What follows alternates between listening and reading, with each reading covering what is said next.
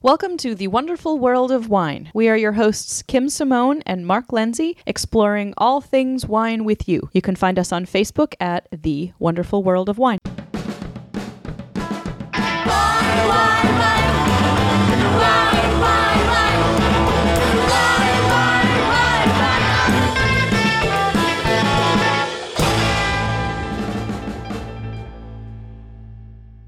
Welcome back, everyone. We have been discussing 15 wine questions that are often asked of wine professionals. This was an article that was published in Christie's.com, the famous auction house. And this is part two of our conversation. A topic that we want to move right into is what to do with a bottle that has a broken wine cork. Oh, I hate this, Kim. Hate this. It happens all the time to me. See, what's excellent about this is that this explains why there are so many different styles of wine cork removers because there's a special wine cork remover that really it's not a corkscrew per se, but is does a fabulous job of getting a broken cork out of a bottle. Yeah, and I think my problem is I just go with the cheapest corkscrew I have, Oh, and I always break it, and I'm like, why don't I just get a better corkscrew or spend the time? And I don't, and it, it kills me. Yeah, so you the type of corkscrew that you use actually can have an impact on what happens to your cork when you're opening it. So if you use the kind that you have a little little knob that you twist on the top and then the wings come up, that can put a bit more of a hole into your cork as you're trying to open it. So if you have an older bottle of wine or a drier cork or a more delicate cork, you are more likely to have that cork disintegrate on you if you are using that style of a corkscrew. I almost always will use a waiter's corkscrew, which is what, what you see wait staff in a restaurant using, but it's a little bit harder to maneuver and it does take some practice. So a lot of people are they're more comfortable with either a rabbit style or that winged style because it is easier to use and it doesn't take quite so much muscle. Yeah, we've opened a ton of bottles of wine. I think over the years you learn what's the best technique or what's the best Mm-hmm. device to use. I, I, the key thing I found years ago was when you look at the corkscrew, the actual screw itself, if the tip of it is a closed screw, it's not, to me, it's not as good as one that has an opened end to it. Because when you first put that tip of the screw into the cork, the open thing allows you to thread it in a lot better. Right. It all has to do with that threading, and especially if you know you've got a nice sharp point on it, that's going to do a better job as well. Yeah, so the thread is just, I guess, it, am I explaining that well, Kim? It's just open. Right. It's not just one. It would almost look like a standard screw. So it's the difference between the corkscrew kind of making its way between the cells of the cork as opposed to carving Just a it through. hole Yeah, through the middle of the cork. Yeah, that's a good explanation. And then uh, be, be a, I'm a gadget guy, so I guess I bought every electronic thing where you just put it on, it sucks it out, or whatever there is. I and I just don't have the I don't have the patience to charge it up or plug it in. Do you have that one that like it pumps air or something into the bottle and then it has the cork sort of Yeah, take itself out? It just goes over the whole top of the bottle, encapsulates it, and then pulls it up. Oh is that the wow! Okay. talking about? No, I don't, uh, there's so many different things There's out so, there. Yeah, and it's just the, I don't take the time to, and then I can't leave them on the counter, or my wife will kill me.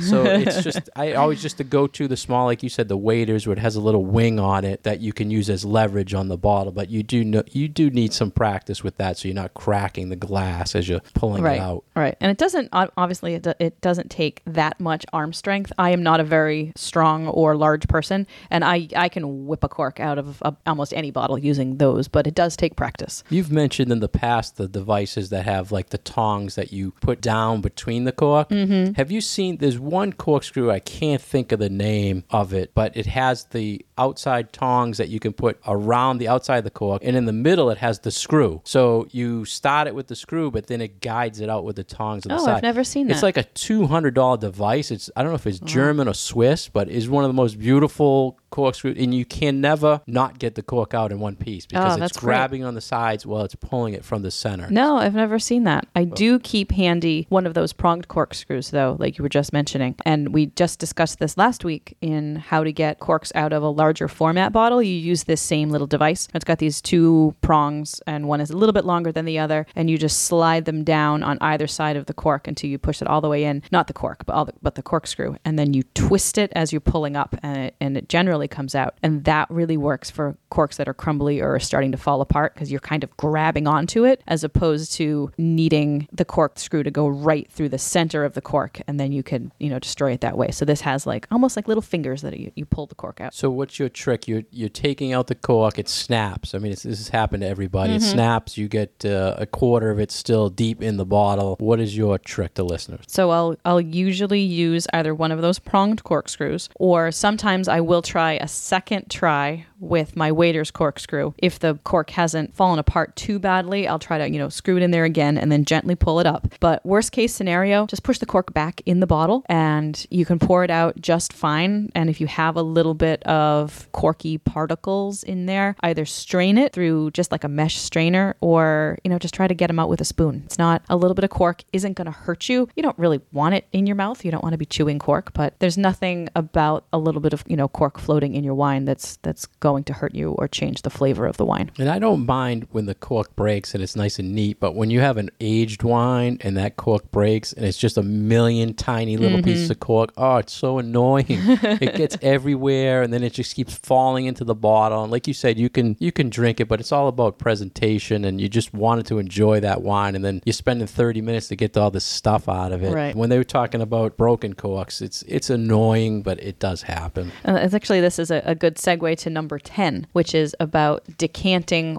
older wine through a particular either a strainer or a type of material called muslin, which is sort of similar to cheesecloth, but it's a tighter weave and it's great for like a lot of cheesemakers will use it to to strain their cheese or if you're, you know, making ricotta at home or yogurt or something like that. So this is a really nice way if you do have that older bottle like you just said Mark where you've got like stuff from the cork or you've got a lot of sediment and a regular old kitchen strainer isn't doing it for you. There is this particular type of material that strains it out very nicely but doesn't damage the wine itself. Yeah, I've done this before where if I was doing something, an event, and I was using aged wine, the cork fell totally apart, and I just grab a little coffee filter, put it across a decanter. Mm-hmm. It takes a long time be- with that type of filter because it just doesn't seep through as fast. But have you ever used this other type of filter? I have. So I actually have a lot of this material that I keep at home because I make a lot of like pickles and sauerkraut and stuff like that. So sometimes I need to strain stuff out of it and I will um, I'll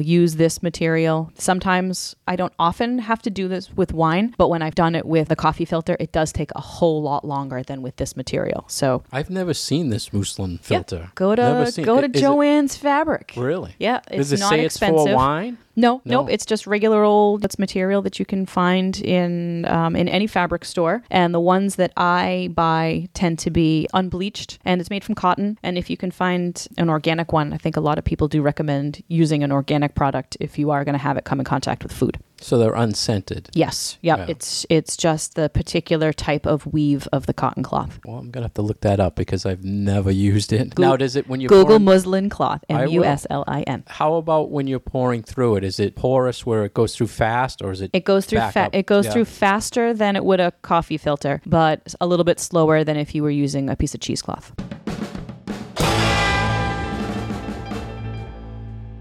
You're listening to the wonderful world of wine. We're your hosts, Mark Lindsay and Kim Simone, exploring all things wine with you. If you'd like to get more information about Kim, please go to her website at vinitaswineworks.com. And if you'd like to get more information about myself, please visit franklinliquors.com. We're continuing to talk about an article that was in Christie's.com 15 questions wine experts are asked. The next question was what temperature to serve wine at? And Kim, this is something we talk about all the time. Generally, we find that people drink their white wines too cold and their red wines too warm. We always have this idea of reds should be served at room temperature, but that's room temperature in France 200 years ago. So it generally tends to be a little bit cooler than we tend to keep our homes. So don't serve your red wines at 70 degrees. You want to serve your reds closer to 65 or 60. And to get down to that level, you know, if it's a warm spring or summer day, just pop them in the fridge for five to 10 minutes and the the aromas will come out a little bit nicer and it will taste a little bit softer and you won't get as much of an alcoholic burn, especially on red wines. I'm glad you explained the room temperature thing because room temperature is like 70 in my house all the time, and I don't want my red wines at 70 degrees. Yeah, you shouldn't be drinking any wine over 65 or 70 degrees just just because of the alcohol. It's going to taste a whole lot hotter when you have your wine a little bit warmer because alcohol evaporates at a higher temperature than than other things do. What about this 20 minute rule, Kim? You heard this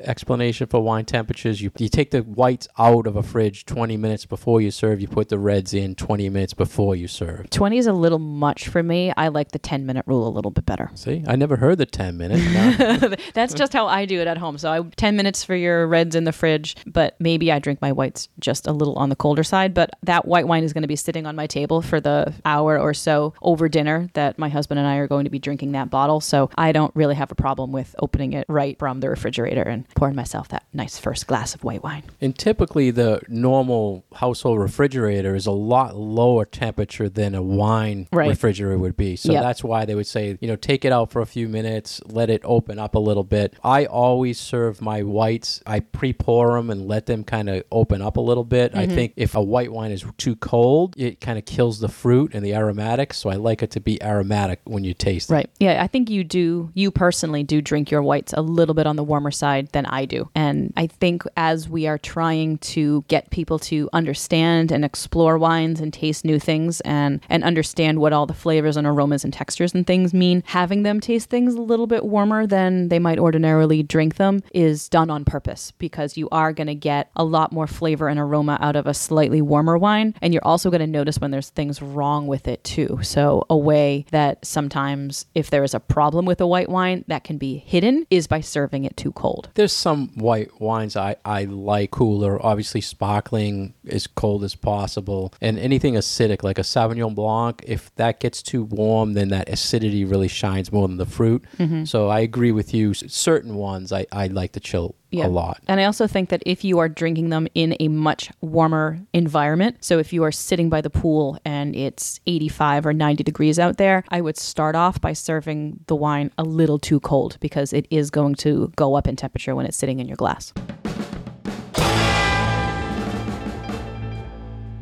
The 12th most frequently asked wine question of wine experts is about food and wine pairings. And this is one that we definitely get quite often, especially in a situation where maybe we're serving wine and there's a little bit of a snack involved. If it's cheese or if it's fruit or small appetizer things, we often get the question of what wine goes with this food and then why. And I think this topic is one of the ones we clash a lot on, Kim, is because we always think opposite of food pairing styles. That's what makes it fun. Yeah, and you're you're wrong most of the time, but we'll, we'll get back to that. So when I always educate on food pairing, I just say the golden rule for me is light wines with light foods, heavy wines with heavy foods, and don't go by the thing white with fish, red with meat. That is totally gone nowadays. See, with this one, we agree. For me, I think you do need to balance the weight of the food and the weight of the wine, which is what you were saying about light with light, heavy with heavy. But I add the extra level of think about your textures. It's not necessarily, for me, all about the flavor of the wine, but it has to do with those other elements in the wine the acidity, the sweetness, the tannins. If you have a high tannic wine and a fatty food, those go really well together. Acid is a, a very big component in white wines as well as red wines, and that has to be taken into account when you are thinking about, oh, what's a good food match with this? Yeah, so where we disagree a lot is like Kim was saying she would match the tannins or the acidity. So if I had a food, Kim, that was spicy, this is I think the big difference we always fight in. I always try to play with that with a spicy wine. And you kind of and I go the opposite. I go the opposite, and I, I always want to put something that's light in style and has a little bit of sweetness to it. So with like a spicy dish, you have no problem going with like a big syrah if it has sort of spice elements to it. And I would do the total opposite. I would do like let's do an off dry Riesling that has a little bit of sweetness. So it's not that I'm right and you're you're wrong, or vice versa. We could taste both of those wines with that food, and maybe they both work. We just have, I think, different philosophies as to what our go to pairing for those kind of things would be. What about the, the definite no nos with food and wine pairing? What would you think is definitely you don't want to pair this with this food? I think this is another one where we disagree a lot. So, my big no no is dry wines with sweet foods. And I know that you're okay with doing that sometimes. Yeah, sometimes if the profile is, but I, I semi agree with that. I'll give you that one. Okay. But then there are some certain foods that are more difficult to pair with wine. So one of the big ones for people is artichokes. And another one for me is a lot of different kinds of shellfish. Like I won't do shellfish with red wine because I think it brings out almost like a metallic sort of flavor in the fish. Those are a couple for me. Yeah, the big one for me that sticks out all the time is dessert foods. If you have a wine that is not as sweet as that food, I think it's very overpowering. Except for Girl Scout cookies. Yeah, we, we did the Girl Scout cookie thing. But you disagree with me on that too when we did it. I was I was pleasantly surprised by the lemon Girl Scout cookies and the Sauvignon Blanc. That was a nice pairing that I was not expecting, and, and even I can can learn to change my mind about things like this. And you mentioned artichokes. I'm trying to think of what were some of the other foods that there's such a hard time. There was another vegetable. Was it asparagus? I think was- it's asparagus. that people always seem to have a hard time pairing things with. Mm-hmm. But there's not many things that you, you haven't seen out on the internet or heard about of, as far as trying to match food and wine with, right? I mean, it's there's not many foods that we haven't heard about. Right. And you know there are some really stellar combinations. There are some really terrible combinations, but I think those are few and far between. And in the middle, there's this vast area of, yeah, this goes fine with this. Drink what you like with the food that you like that you, to eat, and chances are it will go just fine. It's when you want to get to that next level of I want to make a combination where the food and the wine together are better than the sum of its parts. And that's where putting a little bit more thought into your food and wine pairing comes in.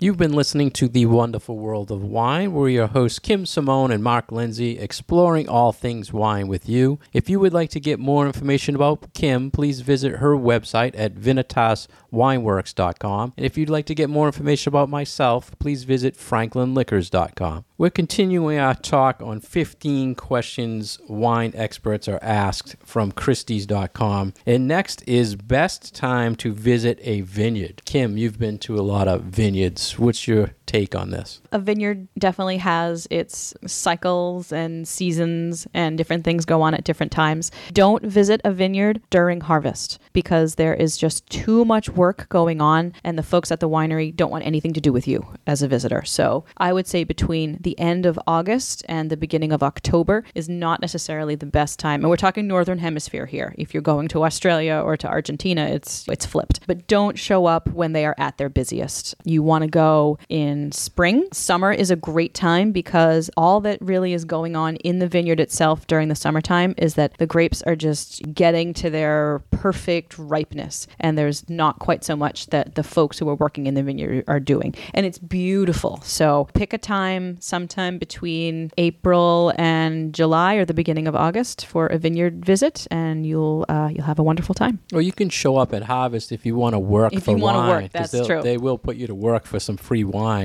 I'm trying to think of when else. If you go to in in the winter, say, and everything is just dead vines, it's not very pretty. So, but it, it is a good time to visit as far as tourists. And it's a great time for a winery tour too, because there is still a lot going on in all seasons. There's always work to do in a winery, and and you can get a lot of good information if you if you tour the winery because you can see how the wine is made and how it's aged and where it's stored and all that kind of stuff too. So slightly different from a vineyard visit, but a winery tour is also excellent. Yeah, now you, you just hit on something that Kim I wanted to mention quick was vineyard tour versus a winery tour. So if they're not growing any grapes and they're just there's there's a lot of, lately on the internet about companies that are in industrial parks. You know, I mean, there's a lot of people like that that just making good wine, but they don't have vineyards, so there's nothing really to see grapes growing. But so you can visit those any time of year, and they'll be happy to see you. And there's probably a tasting room, maybe a place where you can buy some bottles. And really, it's you know, it's it's a really fun adventure if you've never seen that side of the business. Yeah, just to go in and see the whole winemaking process, seeing the tanks, seeing whatever things being fermented. It's also very educational that way.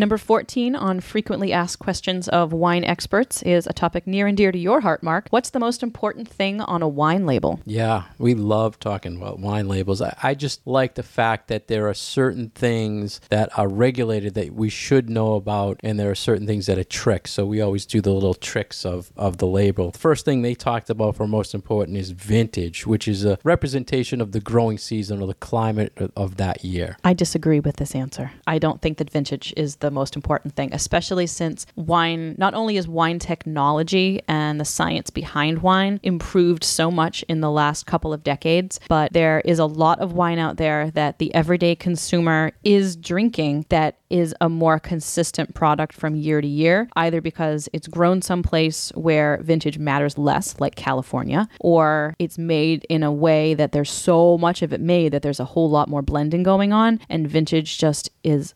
I feel like less important to get to the final quality product that the customer wants to drink. Now, if you're talking about expensive Burgundy, if you're talking about the better Bordeaux, if you're talking about places like Central France or like some places in Spain or Germany where the weather might be right on the cusp of a bad year in weather-wise gives us not such good wine, then yes, then you need to pay attention to those things. Germany really is the, one of the first ones that comes to mind because there are some years that still it's too cold, there's not enough sunshine to ripen the grapes, and the wines just aren't as good in certain years.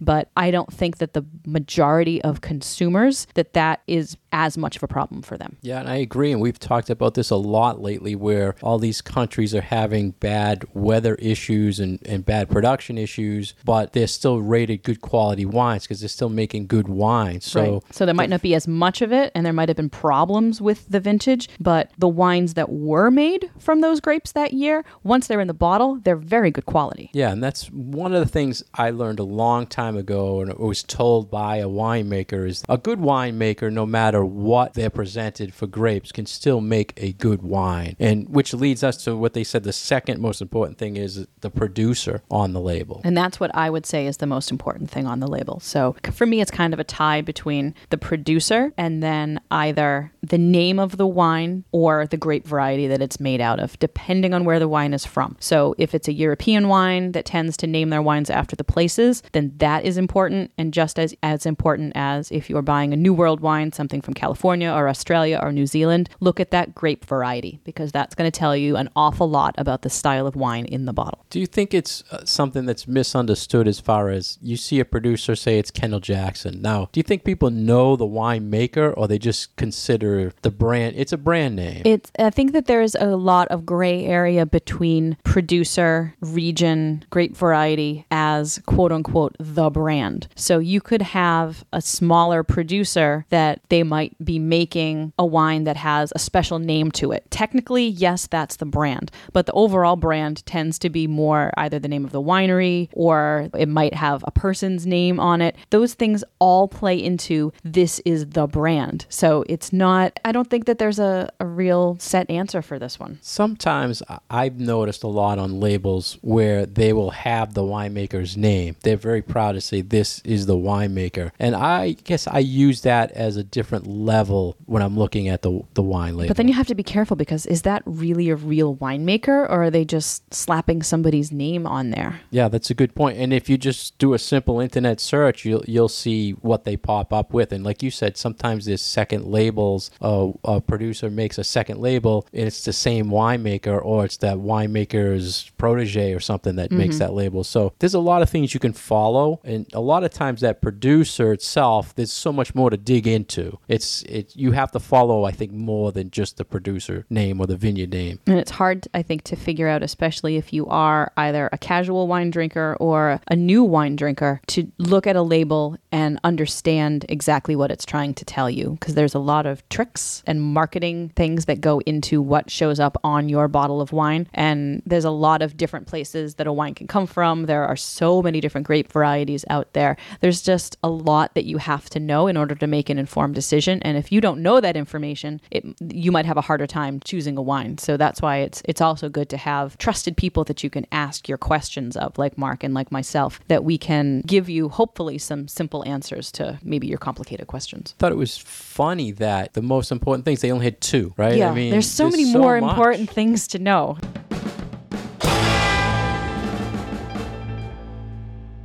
You've been listening to The Wonderful World of Wine. We are your hosts, Mark and Kim. You can find us online at vinitaswineworks.com and franklinliquors.com. And finally, topic number 15 in this article from Christie's was what wines should we be drinking now? And wine still is a little bit of a seasonal product. So as we are in warmer weather, what do we drink now? We drink a lot of rosé. But I'm not sure that's exactly what this question was asking. I think it's more like what is in the rotation of should we be drinking your older wines versus your not older wines, but I don't really think that that's where a lot of people are at. And I think that the questions that the Christie's people are getting are from more seasoned wine drinkers, kind of higher price tier wines. So there are a lot of wines out there that maybe they're from older vintages that are drinking best in 2018. But for me, there's a lot of more wine out there that is freely available in the market in the current vintage that is drinking deliciously right now. Yeah, they were saying, what should we drink everyday wines? But the Christie's consumer, customer is probably not your or my everyday Yeah, I think they're going into their wine cellar and saying, the 2005 Bordeaux are drinking fabulously right now. I have some of those in my cellar, but that's not where my mindset is. And I don't think that that's where our customers and our clients are because that's, it's not, we're not talking about the, the top 2% of wine drinkers here. That's, that's not my market of people that I'm talking to. And it's probably not a whole lot of you. So um, we recommend generally that and for my price point tends to be under $25 a bottle i don't know what you tend to drink on an everyday basis mark Yeah, I mean, I don't, not many people can afford a 30 40 dollar bottle every day. So, but I like how you said earlier about how it's based on the season. But I've noticed lately that like rosés have become a year round, and I love that people are venturing out and exploring things all year long. I like that too. And I feel like you can drink a rosé in any situation where you would be drinking a white wine. They go with a lot of the same foods, they're refreshing. So don't just reserve them for summer weather, hotter weather. Drink one in February. It'll make you feel better. I think the big difference, you know, when it's a hot day and I'm not going with a big heavy red. I think that trend is never going away. People mm-hmm. will go with the weights maybe based on temperature. But th- like they in this article, they mentioned Rhone, France. They mentioned Napa. They mentioned Italy. And I think a Rhone wine is probably not. I mean, most of those are priced over twenty, but there are some under twenty dollar Rhones that are good everyday wines, Right. but not very popular for the average consumer. Right. And there are a lot of other things that are off people's radar, but are still really delicious wines. You know, things from Sicily, things from Portugal, things from Spain, um, the Loire Valley in France, which produces some of my favorite white wines in the whole wide world. You know, there's a lot of wine out there that is not California Cabernet, California Chardonnay, Italian Pinot Grigio. There's so much out there to explore. And if you either choose a region that you've had success with, or a grape variety, or even a price point, say $15 bottles, if that is comfortable for you and you want to explore other things that you can find that all cost $15, I think that's also a really fun way of learning some new things about wine. What would you say, Kim, is for our listeners? What do you think the percentage of everyday wines for our listeners is American or California wine? I think a lot of people still will drink a lot of California wine or a lot of, say, Oregon wines if they want to have a Pinot Grigio. I think because the labeling is a little bit clearer for people and it does specify what the grape variety is, obviously it's all in English. Most of our listeners are English speakers. That will be helpful. If you're looking at a bottle of German wine, the juice in that bottle might be absolutely delicious to you, but if you can't understand what that label is telling you, you aren't going to buy it. So I don't think that we can overlook the ease with which you can understand what a bottle of wine is telling you. Yeah, and that's exactly what I was thinking. And I, I'm hoping by us talking to you every day, it gets people to explore that ten dollar of Italian Chianti or that five dollar bottle of Portuguese red that are just great values and good. To me, it's the actual definition of an everyday wine because in these countries, that is their everyday, and in some cases, like Italy, maybe every hour wine. but Every meal. yeah, just great everyday stuff, and it's not California juice. Maybe at most times less cost, but uh, by us talking more and more about it, hopefully we can pass that on. So we would encourage you to do a little bit of research on an area that maybe that you're curious about or areas of the world that produce wine that we've touched on. If it sounds like a style that you might like, do just a little bit of research and then the next time you are in the wine shop, search out a wine from that area in whatever price range is comfortable for you and try some new things.